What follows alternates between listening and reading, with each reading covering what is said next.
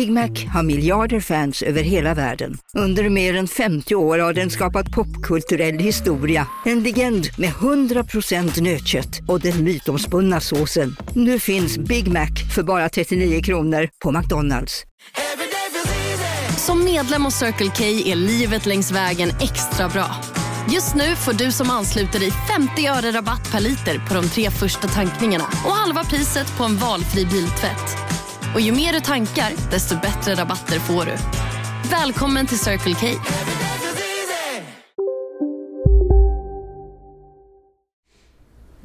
Den gamla säkerhetssalen i Stockholms tingsrätt, april 2022.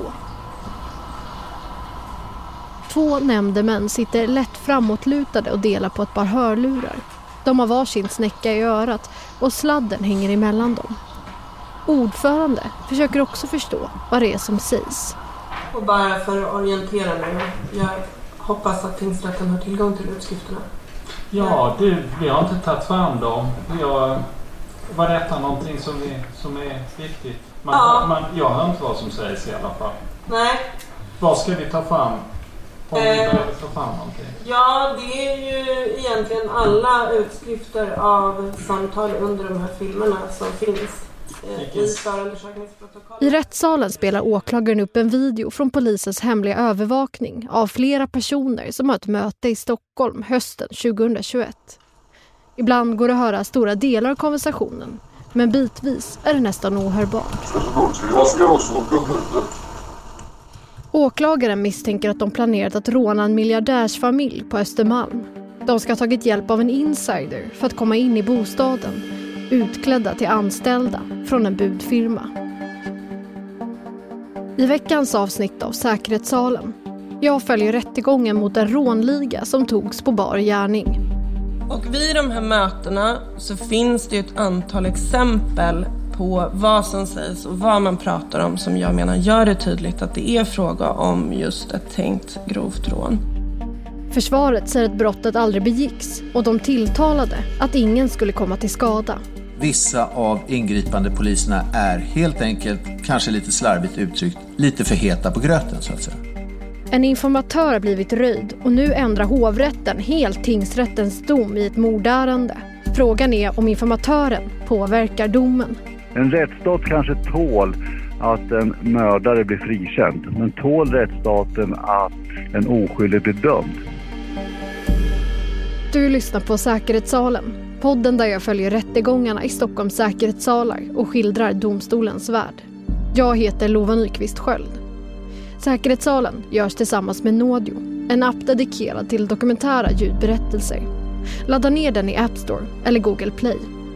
Veckans avsnitt, Stöten som aldrig blev av.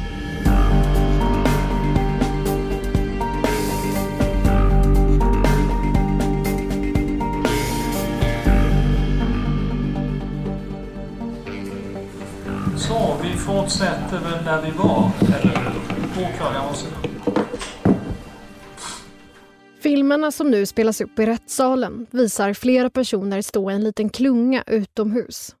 De ses vid flera tillfällen på en och samma plats i centrala Stockholm, kvällstid vid en mindre parkering.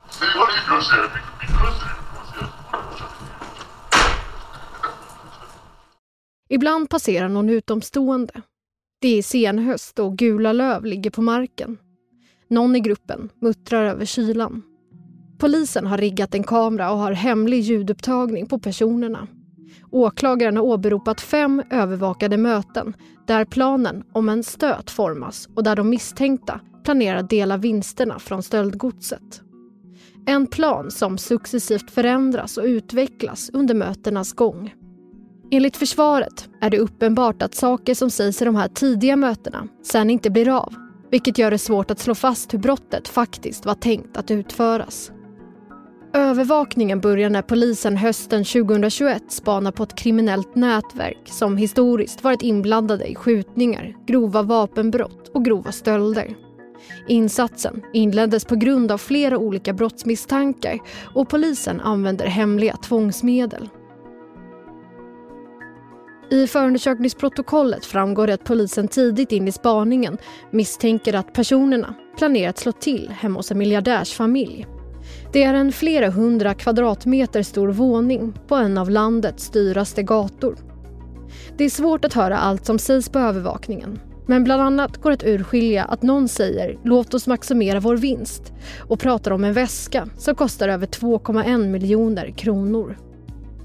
Det är huvudsakligen exklusiva handväskor, smycken och klockor som är det tilltänkta bytet. Värderat till uppemot 14 miljoner kronor totalt.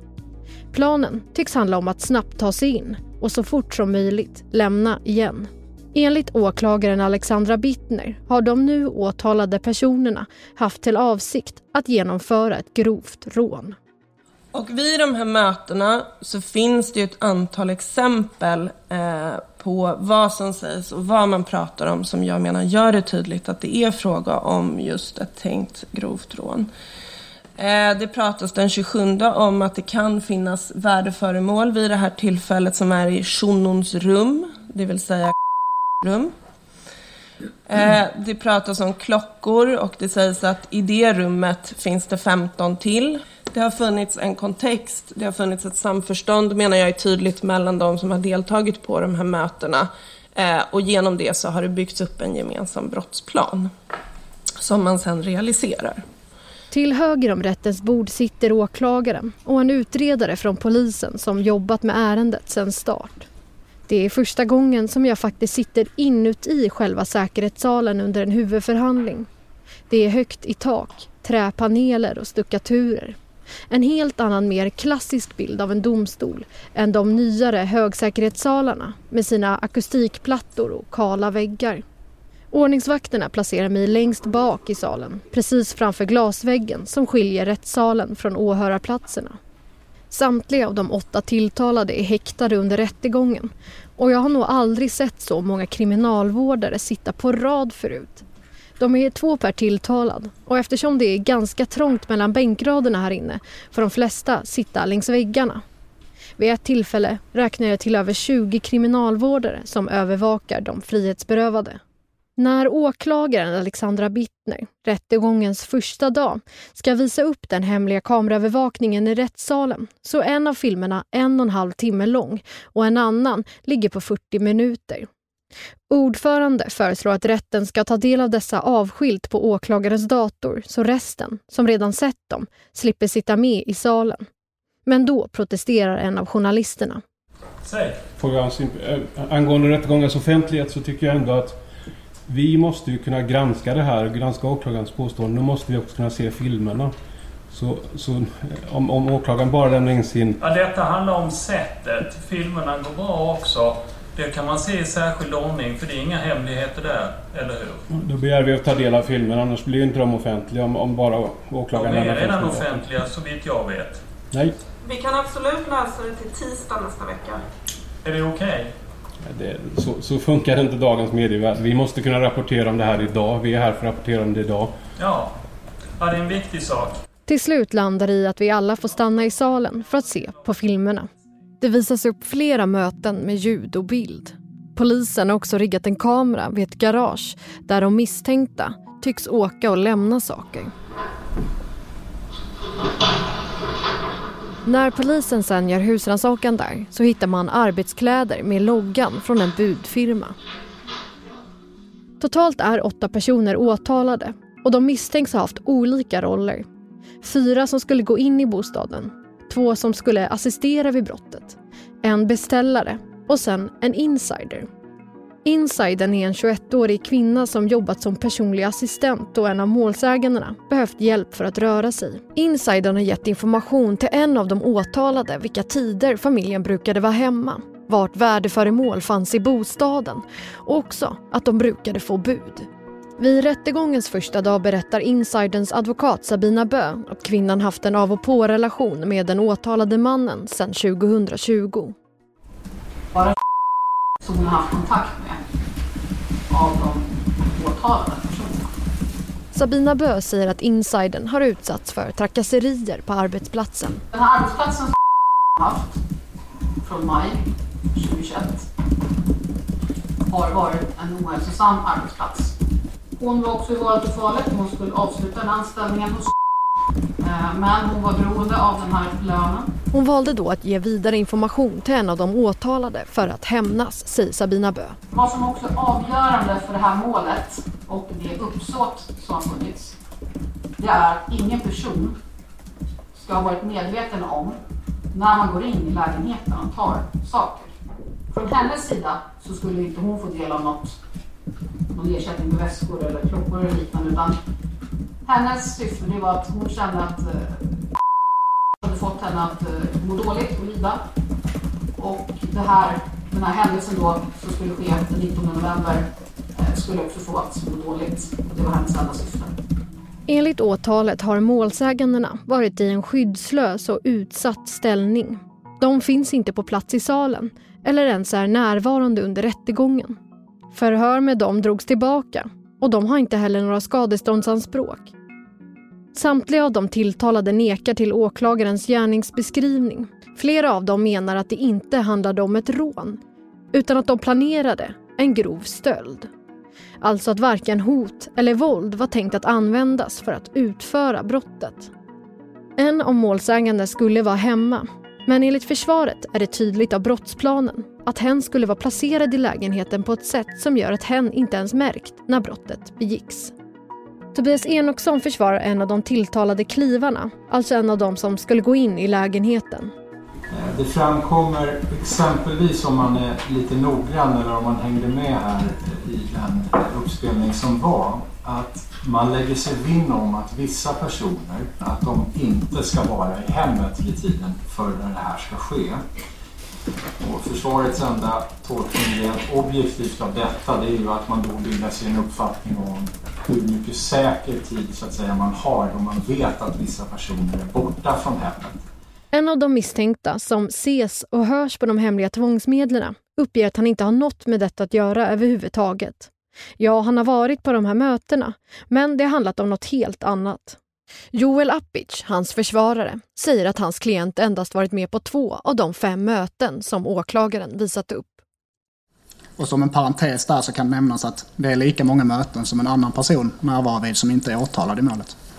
Och enligt försvaret så påstås att det framkommer inte en enda gång under ett enda möte att ska ta emot stöldgods eller att han ska bistå med transport på annat sätt. Den 19 november 2021 står det klart för polisen att något är på väg att hända.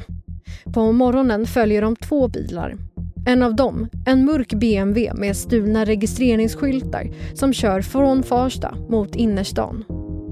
Vid 20 över 8 så stannar bilen till på adressen där målsägandena bor, precis utanför porten. BMWn står på tomgång och inuti sitter fyra av de tilltalade. En polis sitter i ett fönster med utsikt över gatan och spanar. Han har radiokontakt med kollegor.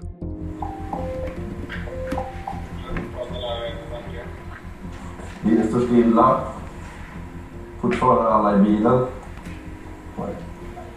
Den står stilla i ungefär 30 sekunder. Fortsatt alla i bilen. Ingen har gått ur. Kommer Ja, det är biljakt. Biljakt de lämnar. Bilen ser plötsligt ut att rivstarta och nästan samtidigt kör en civil polisbil in i dem. Men BMWn lyckas köra vidare. Efter en kortare biljakt får polisen stopp på dem i en korsning. Mitt i morgonrusningen så grips personerna och placeras på marken. Tre av dem bär kläder med budfirmans logga. En av de tilltalade berättar under rättegången att kläderna var tänkta som en täckmantel för att inte dra för mycket uppmärksamhet utanför lägenhetshuset. Vid gripandet hittar polisen också silvertejp och buntband. Enligt åklagaren är buntbanden avsedda för bland annat målsägandena. En av de tilltalade säger dock i förhör att buntbanden endast skulle användas för att binda insidern för att få det att se trovärdigt ut. Insidern grips i bostaden och den utpekade beställaren på en adress i en annan del av stan. Efter flera månaders spaning, hemliga tvångsmedel mot de misstänkta och nu ett gripande vid den tänkta brottsplatsen ser bevisläget för polis och åklagare minst sagt väldigt gott ut. Även de tilltalade erkänner sig ha planerat ett brott, men att det var en grov stöld och inte ett grovt rån. Men det är inte det enda som de har olika syn på i det här. Det finns nämligen ett ögonblick i händelseförloppet som kommer bli av särskilt intresse. Bilen står stilla. Fortfarande alla i bilen. För vad tingsrätten tror sker just den stunden, när den mörka BMWn står på tomgång utanför bostaden, kan bli helt avgörande för domen. Det här är en kritisk punkt. En av de tilltalade säger nämligen i förhör i tingsrätten att det var i den stunden de i själva verket bestämde sig för att avbryta hela operationen.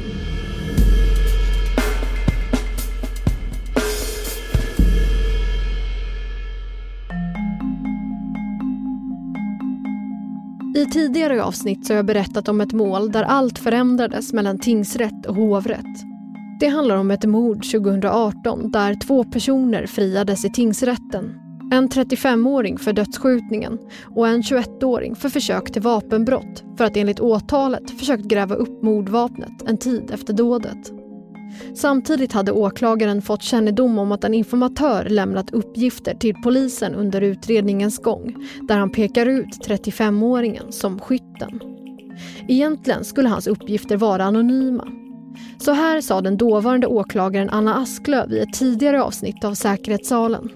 Några veckor efter mordet så får jag information om att det finns en uppgiftslämnare som har lämnat uppgifter om Eh, vem som har utfört det här och vad som har gjorts helt enkelt. Underrättelseverksamheten ber henne att inte ta med honom som källa till uppgifterna då hans identitet, som ska hållas hemlig, kunde röjas. Men efter den frikännande domen i tingsrätten står det i alla fall klart att informatörens identitet blivit just röjd. Då blir han tvungen att ställa upp som vittne i hovrätten mot sin vilja i en rättegång jag följde i en av säkerhetssalarna i Sollentuna i Stockholm. För de här polismännen, de har suttit innan förhören. Talat om för mig vad de vill att jag ska säga. Där berättade han om hur poliser försökt att påverka hans uppgifter så de bättre skulle passa utredningen. Just nu är det två poliser som jobbat med utredningen som är misstänkta för tjänstefel vid ett förhörstillfälle. Jakob Asp, som försvarar den mordmisstänkte mannen, underkände hela utredningen efter rättegången i hovrätten. Vi vet att de har bluffat med delar av utredningen, men vi vet ju inte hur stora delar. Utan det är ju precis som någon la fram, att lägger man en oljedropp i ett vattenglas så grumlas ju allting. Det är ju inte så att vissa delar kan man säga är äkta och vissa är felaktiga, utan det är ju tveksamheter runt hela utredningen. Och vi vet inte vad som är sant och vad som inte är sant. Men enligt åklagaren i hovrätten Robert Eriksson, så är resten av utredningen robust nog för att fälla de tilltalade.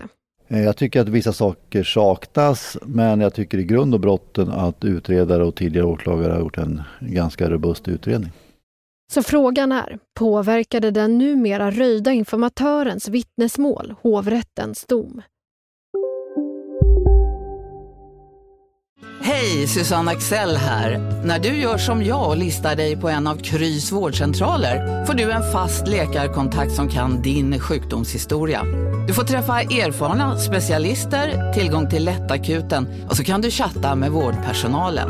Så gör ditt viktigaste val idag, listar dig hos Kry. Hej, Synoptik här. Livet med glasögon ska vara bekymmersfritt. Därför får du 30% på alla glasögon när du väljer Synoptik All Inclusive. All service ingår alltid. Välkommen till Synoptik. Okej hörni, gänget. Vad är vårt motto? Allt är inte som du tror. Nej, allt är inte alltid som du tror. Nu täcker vårt nät 99,3 procent av Sveriges befolkning baserat på röstteckning och folkbokföringsadress. Ta reda på mer på 3.se eller i din 3-butik. För några veckor sedan kom svaret. En ledargestalt i ett kriminellt nätverk i Eskilstuna har dömts för mordet i Årbeskogen 2018 där en 41-årig man sköts till döds. Svea hovrätt dömer honom till livstidsfängelse och ändrar därmed tingsrättens friande dom. Även en man i 25-årsåldern har dömts för inblandning i mordet i Årbeskogen. Han döms till fängelse i två år, det här för försök till grovt vapenbrott enligt domen i Svea hovrätt. Tobias Danielsson, P4 Sörmland. Från att bli helt frikänd i tingsrätten så döms 35-åringen till livstidsfängelse för mordet. 21-åringen döms också för förberedelse till grovt vapenbrott och därmed två års fängelse. Enligt hovrätten så är det ställt utom rimligt tvivel att 35-åringen begick mordet, bland annat då hans DNA har påträffats på mordvapnet. Inför rättegången i hovrätten åberopade även åklagarsidan en teknisk analys som talar för att mannen avlossat vapnet vid tiden för brottet. En bevisuppgift som alltså inte fanns med i tingsrätten. 35-åringen har själv sagt att då han handlar med vapen så kan han ha avsatt sitt DNA när han provskjutit med pistolen vid ett tidigare tillfälle. Men enligt den nya analysen är det hundra gånger mer sannolikt att det stöttar åklagarens huvudhypotes, att han var delaktig i mordet. Men när det gäller informatörens uppgifter om mordet så skriver hovrätten att det inte går att utesluta att informationen han lämnat kommer från poliser. Det vill säga de är osäkra på om uppgifterna kommer från honom själv. Därför anser hovrätten att uppgifter från informatören ska värderas med mycket stor försiktighet och har ett begränsat stöd för att 35-åringen varit delaktig i mordet. Det trots att han pekat ut honom som skyldig. I domen står det att bevisningen i övrigt räcker med marginal för att döma 35-åringen och att informatörens uppgifter inte varit nödvändiga att stärka åtalet. Vilket innebär att uppgifterna i förhöret med honom, som han ställde upp på mot sin egna vilja, alltså inte varit avgörande för hovrättens dom. Så, nu har jag hittat ställe att stanna på. Jag har fått tag i 35-åringens försvarsadvokat Jakob Asp på telefon när han är ute och kör bil. Han säger att han inte är direkt förvånad över domen. I min värld så hängde det helt på om de skulle välja att tro på polisens arbete eller om de skulle göra det jag faktiskt tyckte att de borde ha gjort. Att de borde ha sett att poliserna i den här utredningen har försökt fabricera bevisning och då kan man inte lita på någonting som finns i utredningen. Det Jakob Asp bland annat hänvisar till är de två poliser som nu är misstänkta för tjänstefel. Jag uppfattar att de missar själva kärnan med det här. Att vi vet att det finns två fuskande poliser som är delgivna misstankar om tjänstefel och de har hållit i hela utredningen. Enligt Jakob Asp är det visat att det finns oegentligheter i utredningen som svärtar ner bevisen. Det kommer att bli ett överklagande där jag kommer att skriva precis det jag har sagt till dig här idag om att hela utredningen måste ju svärtas av just det vi vet har skett av utredande poliser. Och hur tror du chanserna ser ut att få det prövat i Högsta domstolen? Det är alltid svårt att få upp saker i Högsta domstolen men här finns det ju faktiskt någonting som jag aldrig har varit med om tidigare så att det finns väl vissa möjligheter att till och med Högsta domstolen tycker att det här är intressant att titta på. Hovrätten går alltså på åklagare Robert Erikssons linje och dömer 21-åringen till två års fängelse och 35-åringen till livstidsfängelse. Så det måste vara nöjd med att de gör som man tycker. Både försvaret och Robert Eriksson har haft synpunkter på hur utredningen har bedrivits.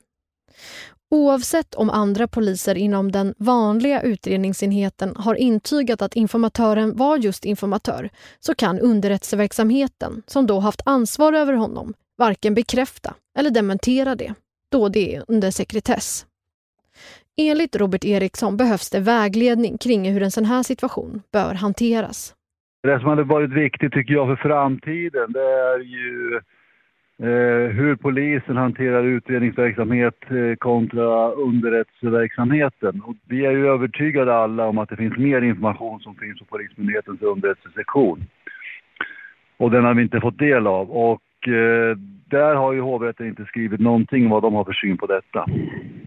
Han säger att det inte har någon betydelse i domen för det här fallet då två personer har dömts. Men för framtiden, för, eh, för polis och åklagare, för hela rättsväsendet. eh, Hur ska polisen agera när ett brott är begånget? Kan man använda sig av informatörer?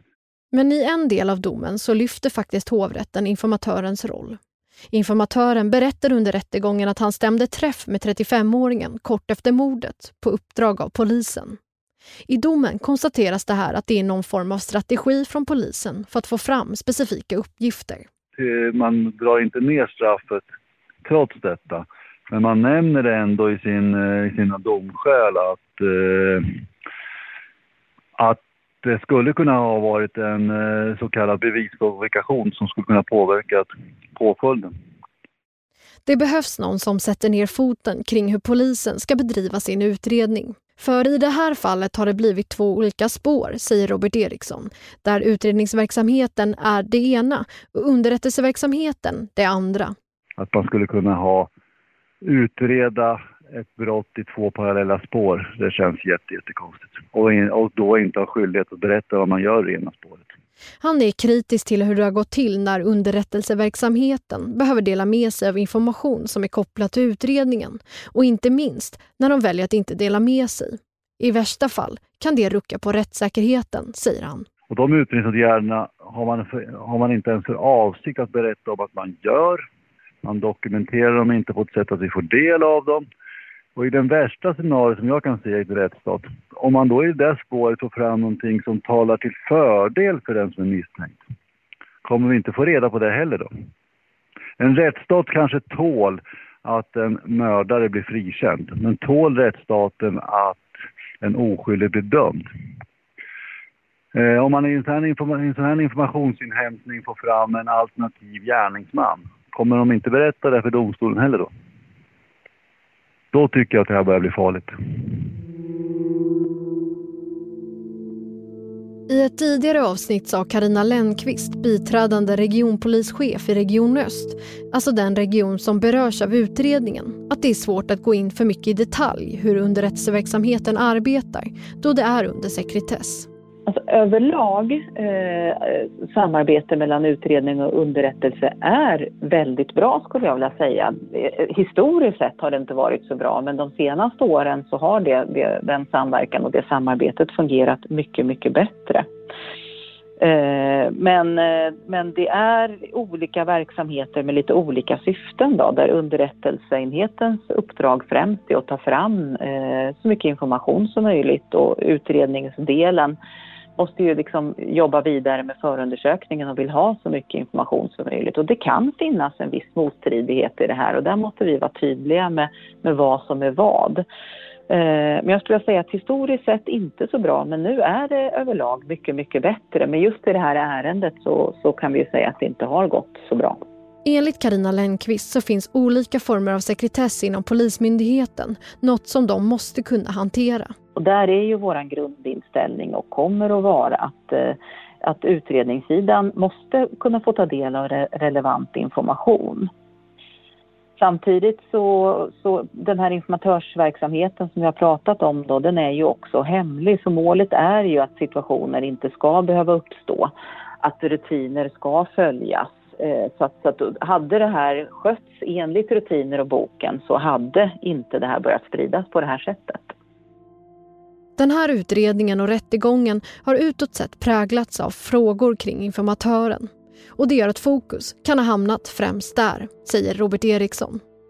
Offret och offrets anhöriga, att det är ett eh, brutal avrättning. Den har ju lite grann hamnat i skuggan av frågan om informatörer, underrättelseverksamhet och så vidare. Det kan väl vara, i alla fall i ett massmedialt perspektiv, lite tråkigt. I tingsrätten blev 35-åringen helt friad. Men nu, tre år efter mordet, blir han dömd för dödsskjutningen av 41-åringen i Eskilstuna. Under tiden har en hemlig informatör röjts. Hans namn började spridas och är nu känt. Allt det utan att det verkar ha fått en faktisk inverkan på hovrättens beslut. Men precis som innan domen saknas fortfarande svar kring många delar. Kanske får vi aldrig reda på hur det faktiskt gick till. Eller så kanske Robert Eriksson får svar på några av sina frågor i framtiden.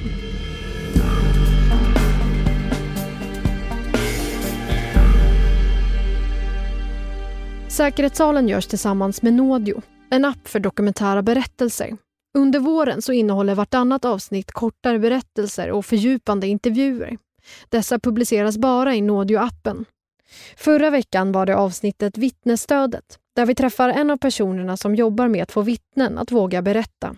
En person har en av de svåraste utmaningarna i sitt liv än så länge framför sig och får vara och försöka lindra den utmaningen och oron lite så att det känns ändå okej okay för dem. Det är väldigt stort. För att höra hela avsnittet, ladda ner appen Nådio. Du kan använda rabattkoden SALEN för en gratis månad.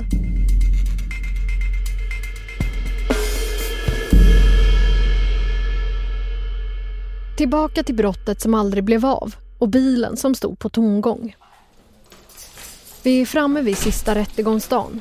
Alla åhörare får inte plats. Vissa får vänta utanför. I kön innan de blir insläppta kommer besökarna överens om att rotera varje halvtimme så att alla får möjlighet att se i vilket fall något. Det är nu dags för slutanförandena från åklagare och försvarare. Och det är alltså här som de sammanfattar sin inställning. Vad de menar har hänt och vad påföljden borde bli. I det här målet är de flesta överens om att något olagligt har varit i görningen. Hemlig kameraövervakning och ljudinspelningar från planeringsmötena utesluter annat. Det innebär att de flesta åtalade inte säger sig vara oskyldiga. Men den punkt där åsikterna går isär är vilken typ av brott det här faktiskt handlar om. Närmare bestämt var personerna som är misstänkta på väg att genomföra rånet den där novembermorgonen? Eller var de fortfarande i ett förberedelsestadie? En skillnad som kanske låter liten men som får stor inverkan på vilket straff som väntar. Åklagare Alexandra Bittner hävdar att det här i första hand handlar om ett försök till grovt rån. Eh, och när det gäller just försök eller förberedelse så är min uppfattning att det här är ett försök. Jag menar att man har kommit förbi den punkt där det slutar vara en förberedelse och det övergår till ett försök.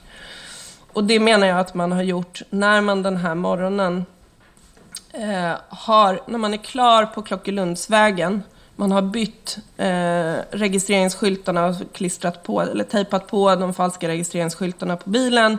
Man sätter sig med alla de föremål som man har tänkt sig att utnyttja vid genomförandet av den här gärningen. De andra personer som ska vara involverade eh, tar sig till de platser där de ska vara och de personer som ska utföra själva det här rånet tillsammans med i en egen bil sätter sig och åker in till Östermalm och placerar sig utanför målsägandens adress. Där är min uppfattning att det är fråga om ett försök och inte bara en förberedelse. Försvaret är av en annan uppfattning. Tobias Enoksson, som försvarar en av de åtalade som satt i BMWn, vänder sig till de hemliga ljudinspelningarna för att bevisa sin poäng. En utgångspunkt för att bedöma hur de tilltalade hade tänkt att agera det kan med fördel, enligt mig i alla fall, hämtas från det näst sista mötet den 15 november. Då sägs det Hej bror, jag säger till dig, jag är ärlig. Jag är rakt på sak bror. Ser jag något knas, jag kommer säga i bilen, jag hoppar av. Tar inga risker, det är som det ska vara. Ingen ska ta någon dum risk alltså. Inga dumma risker. Är det kuttmutt, avbryt. Kuttmutt, alltså att något är knas, fel. Blir det kuttmutt på vägen, avbryt, ta en annan dag. Blir det kuttmutt där uppe, avbryt. Så här verkar ju den här frågan onekligen behandlas. Alltså att man inte ska inleda ett försök vid minsta tecken på problem. Och man kan, så som jag ser det, av naturliga skäl tänka sig att man som i ett sista led av en förberedelse av ett brott åker fram för att kolla om läget känns bra och om man vid minsta dåliga känsla avbryter och eventuellt återvänder en annan dag då omständigheterna känns mer fördelaktiga. När ett brott övergår från att juridiskt definieras som förberedelse till att istället anses vara försök kallas för försökspunkten. Och det är alltså den som det kommer bli upp till rätten att avgöra vart den ligger i just det här fallet. Björn Sandin försvarar en annan av dem som greps efter biljakten. Åklagaren gör gällande att man genom att, att bege sig till platsen har påbörjat försöket. Men där hänvisar vi från försvarets sida till praxis som säger att man måste ha gått ytterligare något steg.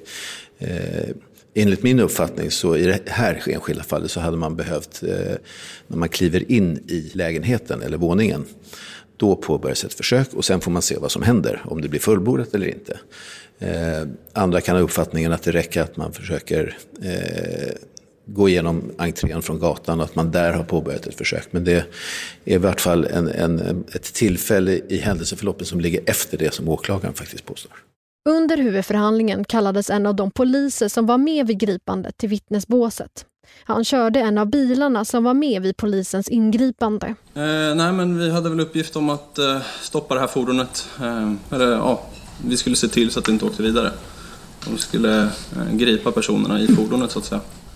Han är civilklädd och ställer sig dubbelparkerad en bit bort på gatan för att få överblick på läget och BMWn som står på tomgång, i vilken männen sitter med budkläder. Polisen börjar långsamt köra mot dem, berättar han. En eh, 20-30 meter från bilen så uppmärksammar jag att han, det händer någonting i bilen. Då börjar bilen skena liksom. Eller då, då trycker han gasen i botten. Eh, och då måste jag också reagera så att vi inte ska hamna i en farlig situation där. Eh, och då ja, försöker jag preja slash stänga honom genom att köra in i hans fordon.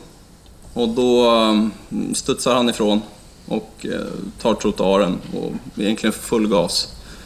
Ehm, full gas för att ta sig ifrån oss. Jag drar på blåljus och siren. Mina kollegor som kommer från andra hållet drar också på blåljus och siren. Som vi vet får ju polisen kort efter stopp på bilen och griper personerna. Men fram tills dess har alltså ingen lämnat bilen för att ta sig in i lägenheten. Alla satt kvar tills polisen närmar sig dem. Advokat Björn Sandin menar att just den saken är kritisk och att det polisen gör här är ett misstag.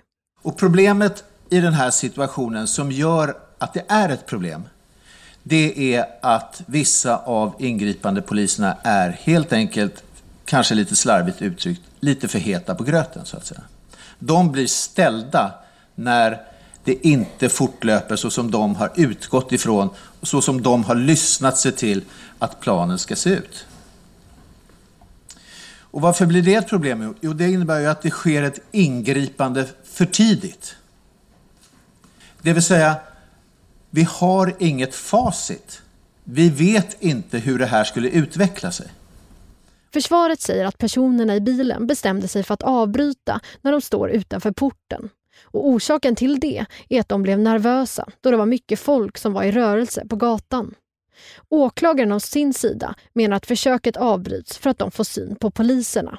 Och jag vill också att tingsrätten tar med sig hur det faktiskt såg ut på den här filmen. Alltså det är inte att man liksom sakta rullar därifrån och försöker på något sätt undvika hela situationen, eh, utan man kör upp på trottoaren och trycker gasen i botten. Eh, och det menar jag tyder på att det har uppkommit någon typ av paniksituation i den här bilen när man inser att polisen är på plats. Åklagaren yrkar på fängelse mellan två och fyra år för de inblandade.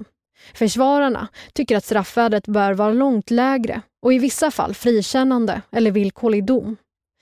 Det absolut sista som händer under rättegången är att tingsrätten ska ge besked många på åhörarplats väntat på. När det gäller frihetsberövanden så ska och i linje med åklagarens yrkande inte längre vara häktade utan försättas på fri fot. Den så kallade beställaren, den som helt nekat till att ha haft något med brottsplanen att göra, en av klivarna och insidern släpps ur häktet i väntan på dom och får lämna salen. Det är många frågetecken för rätten att nu ta ställning till. Skulle buntbanden användas på målsägande? Eller var tanken att personen helt skulle missa att väskor och klockor för miljontals kronor stals samtidigt som hem var kvar i bostaden?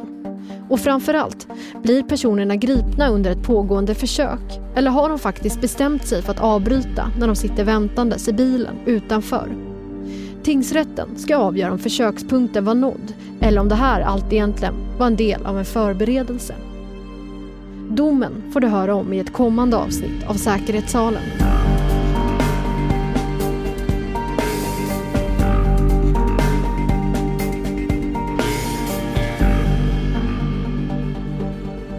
Det här var ett avsnitt av Säkerhetssalen. Podden produceras av tredje statsmakten Media för dokumentärplattformen Nådio.